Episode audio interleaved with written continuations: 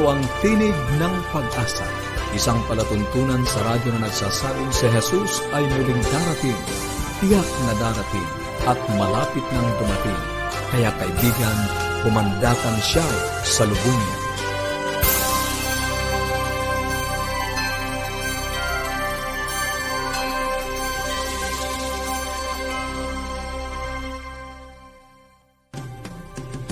Maligaya at puno ng pag-asang pakikinig mga kaibigan. Kami pumuli ang inyong mga lingkod dito sa Tinig ng Pag-asa, Pastor Ner Carranza. Maligaya at puno ng pag-asa pakikinig mga kaibigan. Ako naman po si Misty Bontile. Nag-aanyaya na samahan nyo kami sa thirty minutong talakayan tungkol sa ating kalusugan, pagpapanatiling matatag ng ating sambahayan, at higit sa lahat sa pagtuklas ng pag-asang nagmumula sa salita ng Diyos.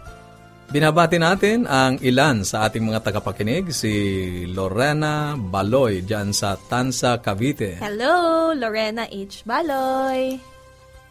Nais po namin kayo padalhan ng mga aklat at aralin sa Biblia, at kung meron po kayo mga katanungan or gusto nyo pong mga iparating sa amin, kayo po ay tumawag at mag-text lang sa Globe zero nine one seven, one seven four two, seven seven seven.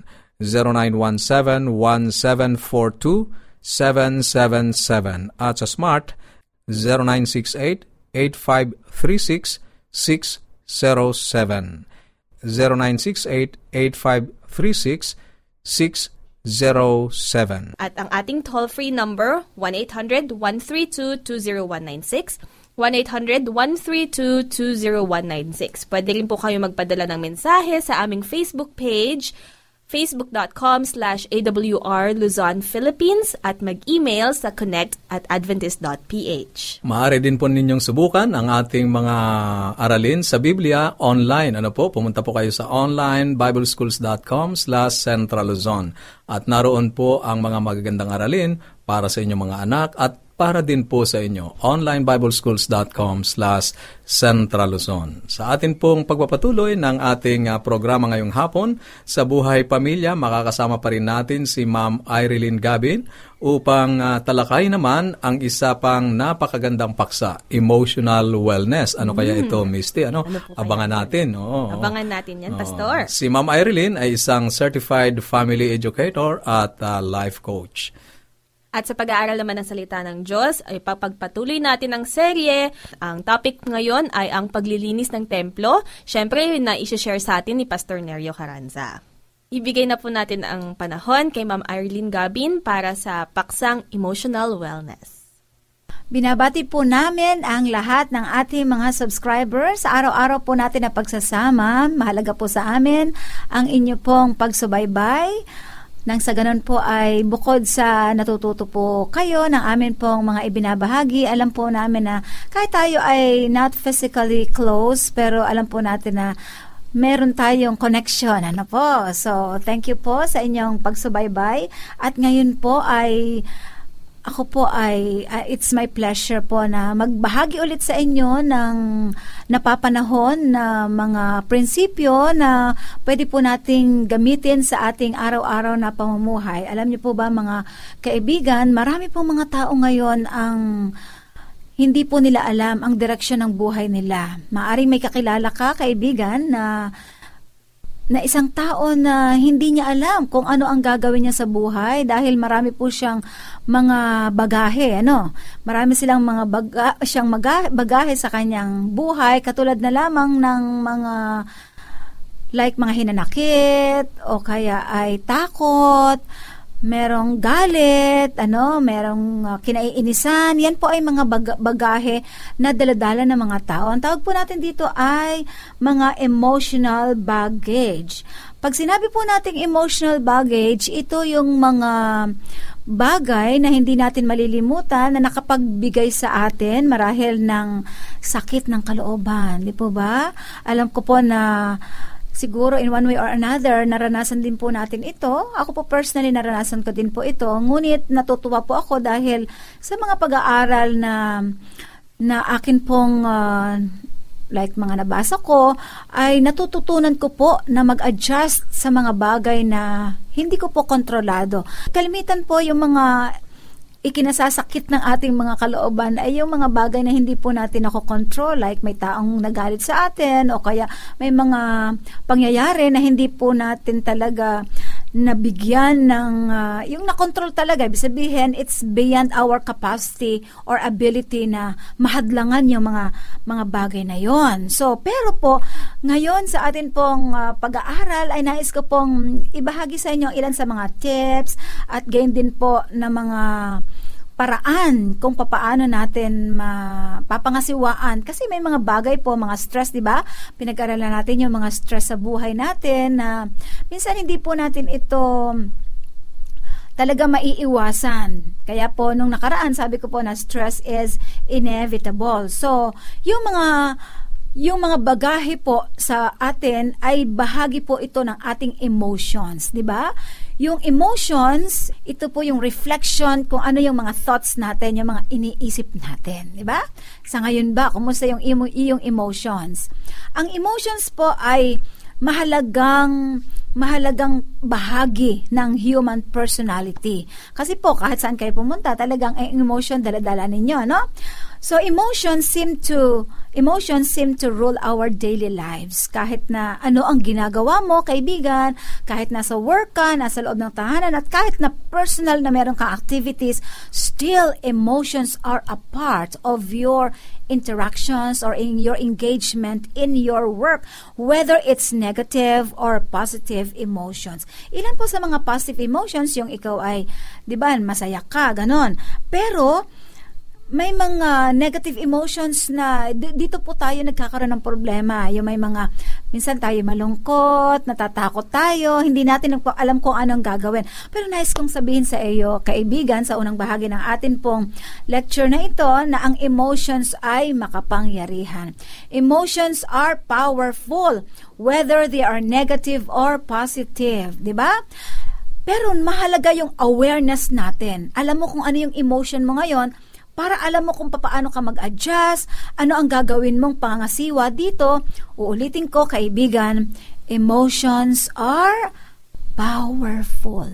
Maging ito ay negative or positive emotions. Pero ang nais po ng ating Panginoon, ang atin pong pagyamanin ay yung ating positive emotions. Iiwan ko, kaibigan, ang mga katagang, life is beautiful whether you are having some negative circumstances, but there is still something beautiful in life. So, pagyamanin po natin ang mga positive emotions upang sa ganon, maging masaya po ang ating buhay at ito'y magdulot sa atin ng tagumpay. Maraming salamat po. Maraming maraming salamat, uh, Ma'am Ai, sa napakagandang mga payo upang atin pong maisaayos ang ating mga emosyon. Ano, Misty? Napapatok yan ngayon sa mga millennials at lalo na sa mga panahon ngayon. Dudugtungan pa po natin yan bukas, kaya abangan po ninyo. Okay po, kung meron po kayo mga katanungan or ano man ang gusto nyong iparating sa amin na mga mensahe, tumawag lang po kayo at mag-text sa Globe zero nine one seven one seven four two seven seven seven zero nine one seven one seven four two seven seven seven at sa Smart zero nine six eight eight five three six six zero seven zero nine six eight eight five three six six zero seven. Ang ating toll-free number, one eight hundred one three two two zero one nine six one eight hundred one three two two zero one nine six. At pwede rin po kayo mag-message sa ating Facebook page, A W R Luzon, Philippines, at mag-email sa connect at adventist dot p h. Pakinggan naman natin ngayon ang isang napakagandang awit na inawit ni Nathan Ortega, Susundan Kita, Jesus.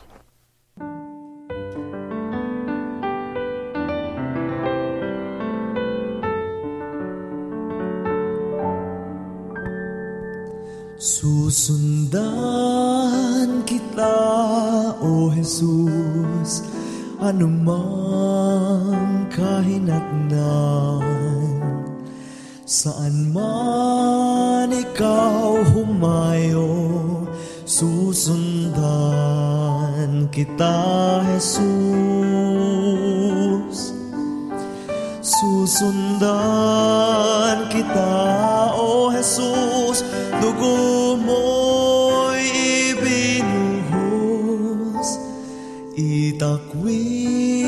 ka man ng lahat, susundan kita, Jesus.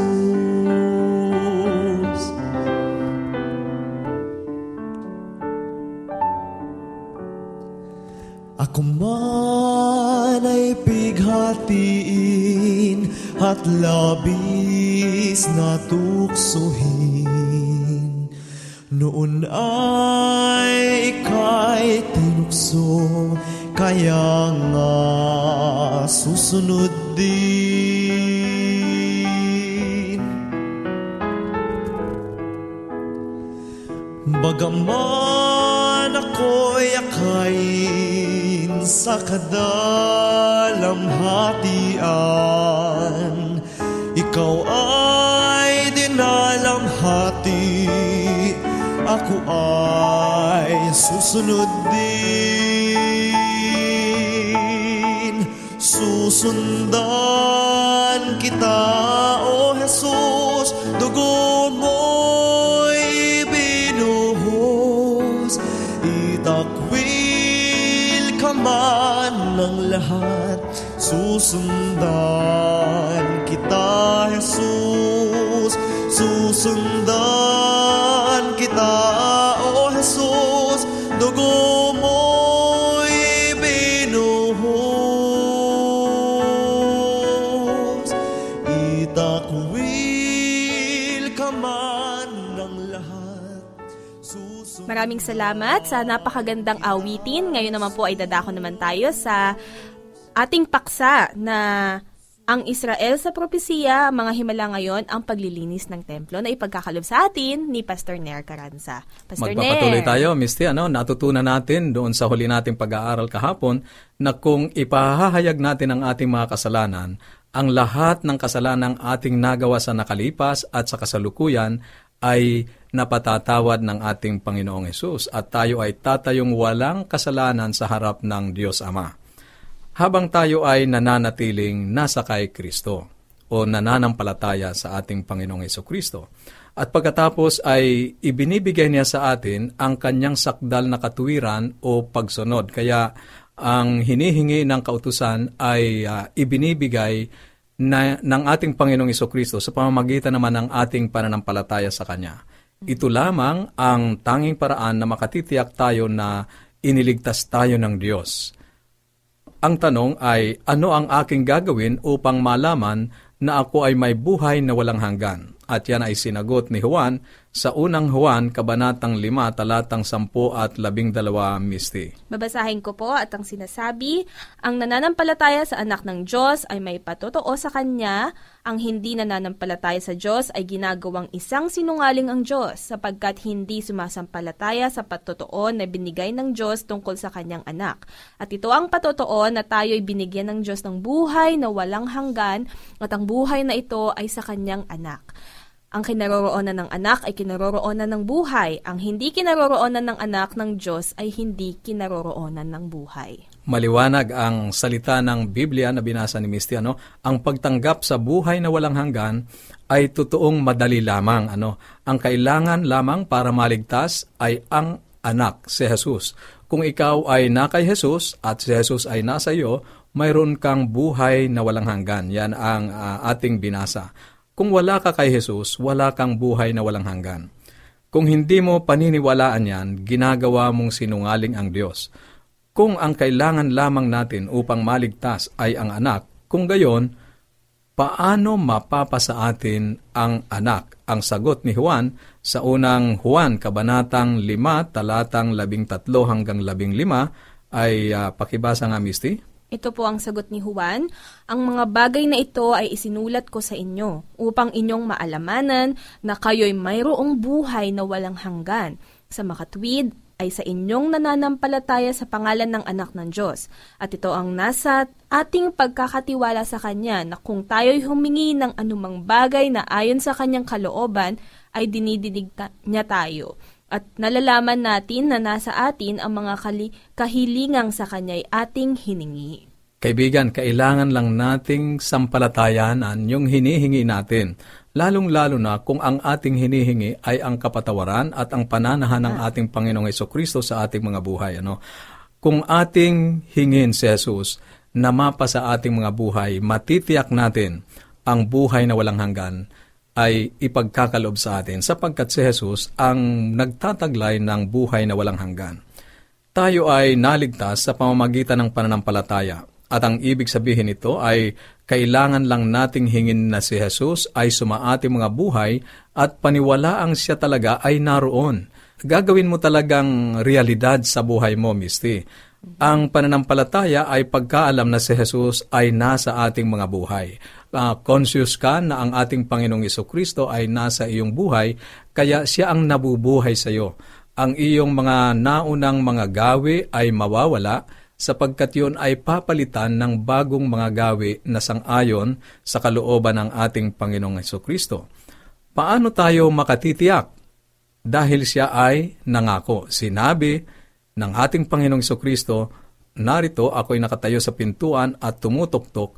Kung ang sino man ay dumirinig ng aking tinig at magbukas ng pinto, ako ay papasok sa kanya, sang-ayon sa Apokalipsis, Kabanatang three, Talatang twenty. Tiniyak yan sa atin ni Jesus, na kung hihingin natin sa kanya, siya ay sasa atin. Hindi natin kailangang maghintay ng mga mahimalang kaloob o kakaibang damdamin. Hindi natin kailangang maghintay hanggang ang ating mga buhay ay makarating sa antas ng parang katanggap-tanggap na pagganap bago tayo magkaroon ng katiyakan sa buhay na walang hanggan. Malalaman natin ng may katiyakan na tayo ay may buhay na walang hanggan at ligtas sapagkat sinabi niya sa atin, sa kanyang salita na ipagkakalob niya ito sa atin. Kung ating hihingin. Hindi ito nakabatay sa ating mga emosyon o kaya paghahanap ng mga kakaibang damdamin na nangyari sa atin bago natin matiyak na ang ating Panginoong Jesucristo ay nasa atin. Ang kailangan ay sampalatayanan ang salita ng ating Panginoong Hesus sapagkat ito ay ibibigay sa atin kung ating hihingin. Ang ating katiyakan ay nakabase sa kanyang pangako. Pakinggan ninyo ang sinasabi ng Biblia sa Hebreo Kabanatang eleven, Talatang one. At ang sinasabi ngayon, ang pananampalataya ay siyang kapanatagan sa mga bagay na hinihintay, ang katunayan ng mga bagay na hindi nakikita. Ayan. Nakita mo ba, kaibigan, kung bakit gusto ni Satanas na ilayo ang ating tingin mula sa sakdal at kumpletong ginawa ni Kristo para sa atin tungo sa pagtitiwala sa ating sariling pagsunod o sa mga malahimalang nangyayari sa atin? Kung sa mga ito tayo titingin, hindi tayo makatitiyak kailanman ng pagtanggap sa Diyos. Ngunit alalahanin ang Apokalipsis, Kabanatang twelve, Talatang seventeen at uh, Talatang fourteen, hanggang labing dalawa, ay inihayag ang dalawang punto ng pag-atake. Inaatake ni Satanas hindi lamang ang mga may pananampalataya ni Jesus, ngunit ganun din ang mga sumusunod sa kautusan ng Diyos.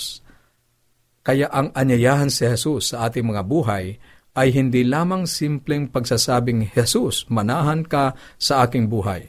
Kailangan muna nating kilalaning tayo ay makasalanan at magpasya na tatalikod na sa mga kasalanan. Iyon ay tinatawag na pagsisisi. Si Jesus ay hindi lamang natin tagapagligtas. Siya rin ay ating Panginoon at puno. Ang ibig sabihin ng Panginoon, Misty, siya yung masusunod sa ating buhay. Mm-hmm. Ang si Jesus ay Panginoon, ay nangangahulugang si Jesus ang namumuno o nangangasiwa ng ating mga buhay. Ang anyayahan si Jesus sa ating puso ay pagpayag na siya ang manguna. Ito ay sapat na pagtitiwala sa Diyos na kakayanin nating manalangin na kagaya ni Jesus ng katulad na panalangin, Ama, hindi ang aking kalooban, kundi ang iyong kagustuhan ang mangyari. Talagang buong pagpapasakop, pagsuko na hindi na maghahari ang ating mga kagustuhan, kundi ang kalooban ng Ama. Kaibigan, naalaala mo ba si Jesus ay pumunta sa templo at natagpuan silang dinadaya ang mga tao sa pagbebenta ng mga hayop sa mataas na halaga? Hindi lang siya tumayo sa hagdan at sumigaw sa kanila, "Huwag ninyong gawing pugad ng magnanakaw ang aking bahay. Lumabas kayo diyan." Hindi. Pumasok siya sa loob na may pamalo at sila ay pinalaya sa templo. Itinaob niya ang kanilang mga lamesa at hinabol palabas ang pinagbibiling mga hayop. Palagay ko'y nakita na natin ngayon, tayo ang mga templo ng banal na espiritu. Nais ni Jesus na manahan sa ating mga buhay. Hindi siya mag-aantay sa labas na sumisigaw, lumabas muna kayong lahat diyan ng mga kasalanan bago ako pumasok. Hindi.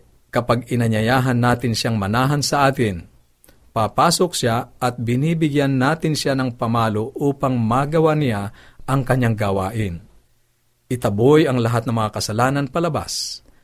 Kapag siya ay pumasok, mayroon tayong buhay na walang hanggan. Kahit na nililinis pa niya ang ating mga kalat o dumi o kasalanan, sapagkat siya na may anak o may anak ng Diyos sa kanyang buhay ay may buhay. Natitiyak ko na habang nililinis ni Jesus ang templo, ang ilan doon sa mga kambing at tupa ay nagtakbuhang palabas sa unahang pinto. Ang ilan ay muling papasok sa dakong likuran at muli niyang itataboy na palabas. Ganon din sa atin, ang ilan sa mga kasalanan na kanyang itinaboy ay muling bumabalik. Ngunit kapag sila ay bumalik, hindi natin sila pinagpapasensyahan o sinasabing hindi sila mahalaga. Inaamin natin, ikinukumpisal natin, nagsisisi tayo at inaangkin natin ang kapatawarang kanyang ipinangako. Sa ganung kalagayan ay nasa atin ang buhay na walang hanggan sapagkat siya na kinaroroonan ng anak ay may buhay. Nakita mo kaibigan, ang ating buhay na walang hanggan ay hindi nakadepende sa kung gaano tayo kabuti. Subalit ito ay nakasalig sa kung gaano siya kabuti, si Jesus. Habang siya ay nasa atin, mayroon tayong buhay na walang hanggan. Habang pinahihintulutan natin siyang patuloy na linisin ng ating mga kasalanan, mayroon tayong buhay na walang hanggan. Ngunit kung sabihin natin, Jesus, nakikita mo ba yung kambing na may batik? Hayaan mo lang siya diyan. Gusto ko siya. Iyon ay katulad ng pagsasabing, Jesus, ibalik mo sa akin ang pamalo. Gusto kong ako ang masusunod ngayon sa aking buhay. Kaya bumabalik ang mga kasalanan sa atin. Kaibigan, kapag tinanggap natin si Jesus at hiningin natin siya ay pumasok sa ating buhay, dapat tayong maging handang sundin siya ng nagmamahal na pagsunod. Sa katotohanan ay sinabi ni Juan sa unang Juan, Kabanatang two, Talatang three at four, ang ganito. Ito ang sinasabi, sa ganito'y nalalaman natin na siya'y ating nakikilala. Kung tinutupad natin ang kanyang mga utos, ang nagsasabing nakikilala ko siya at hindi tumutupad ng kanyang mga utos ay sinungaling, at ang katotohanan ay wala sa kanya. Nakita mo, Misty? Mm-hmm. Sa talatang iyong binasa ay mayroong kaugnayan ang pagkakilala sa Diyos at ang pagsunod sa kanyang utos. Ang nakakakilala sa kanya mm-hmm. ay tumutupad ng kanyang utos. Ang ibig sabihin, iyong pinamamahayan ng ating Panginoong Jesucristo ng Banal na Espiritu ay natututong sumunod sa kanyang kautusan.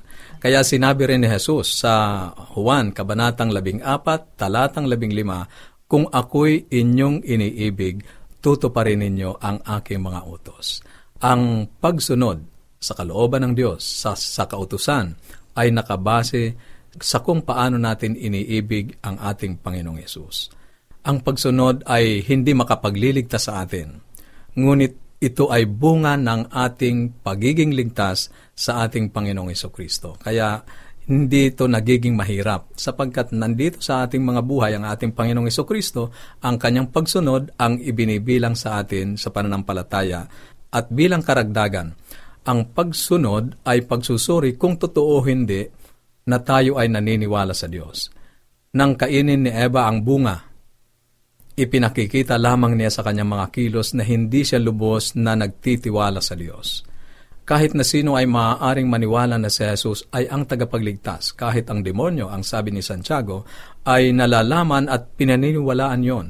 Ngunit ang paniniwalang intelektual ay hindi sapat. Ang taus-pusong paniniwala ang siyang nagliligtas sa atin.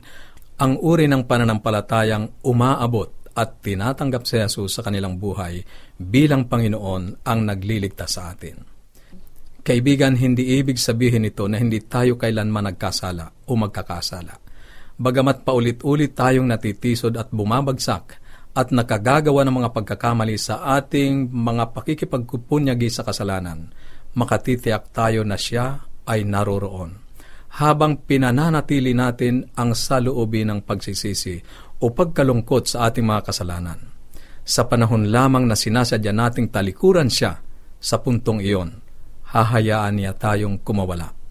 Ito ang nananatiling pag-ibig ng Diyos. Pagkatapos natanggapin natin siya, tinitiyak ni Jesus sa atin na ang ating mga kasalanan ay pinatawad at tayo ay nagiging isang bagong tao. Ang luma ay lumipas, tayo ay bagong nilalang sang-ayon kay Apostol Pablo sa unang Korinto, Kabanatang lima, Talatang labing pito. Ang sampung kautusang isinulat niya sa mga tapyas ng bato, ngayon ay isinusulat niya sa ating mga puso, sang-ayon kay Apostol Pablo sa Hebreo, Kabanatang walo, Talatang sampu. Wala na tayong pakialam sa kasalanan sapagkat ngayon, ay nasa ating puso ang marubdob na pagnanais na hayaan si Jesus na ipamuhay ang kanyang pamumuhay sa pamamagitan natin. Siya na ang nabubuhay sa ating mga buhay. Sa kapangyarihan ng banal na Espiritu, makapamumuhay tayo na nagtatagumpay na buhay mula sa mapangaliping kasalanan. Tayo ngayon ay bagong tao, binago sa ating Panginoong Jesucristo. Pagpalain tayo ng ating Panginoon sa ating naging pag-aaral ngayon at sana nga po ay maging makatotohanan sa atin ang pagtanggap sa ating Panginoong Jesucristo bilang ating tagapagligtas at mabuhay siya sa ating mga buhay na masunurin sa kalooban ng kanyang Ama. Maraming salamat, Pastor Ner. Napakaganda ng paksa ngayon. Once na i-claim natin ang pagsunod kay Jesus, mm-hmm. Um, for sure na maganda ang ibibigay sa atin ng Panginoon at tutuparin niya ang mga pangako niya sa atin. Kaya kung meron po kayong mga katanungan or anuman po ang gusto niyong iparating sa amin, tumawag or mag-text lang. Sa Globe, zero nine one seven, one seven four two, seven seven seven. zero nine one seven, one seven four two, seven seven seven. At sa Smart, zero nine six eight, eight five three six, six seven seven. zero nine six eight, eight five three six, six zero seven. At ang ating toll-free number, one eight hundred, one three two, two zero one nine six, one eight hundred, one three two, two zero one nine six. Maaari din po kayo magpadala ng mensahe sa ating Facebook page, facebook.com slash AWR Luzon, Philippines, at mag-email sa connect at adventist dot p h. Marami pa po tayong mga aabangang mga paksa, kaya wag po kayong bibitaw at kayo po ay patuloy na sumubay, sumubaybay sa ating uh, programa. Makipag-ugnayan po kayo sa amin at sa atin pong pansamantalang paghihiwa-hiwalay, baunin natin muli ang salita ng ating Panginoong Diyos sa Apokalipsis, Kabanatang dalawampu't dalawa, Talatang dalawampu. Ang nagpapatotoo sa mga bagay na ito ay nagsasabi, "Oo, darating ako." At habang hinaantay natin ang kanyang pagdating, panghawakan natin ang kanyang salita sa Isaiah fifty-nine one. Narito ang kamay ng Panginoon na hindi maikli, na hindi makapagliligtas, ni hindi mahina ang kanyang pandinig na ito'y di makakarinig. Hanggang Mar- sa muli. Maraming salamat po.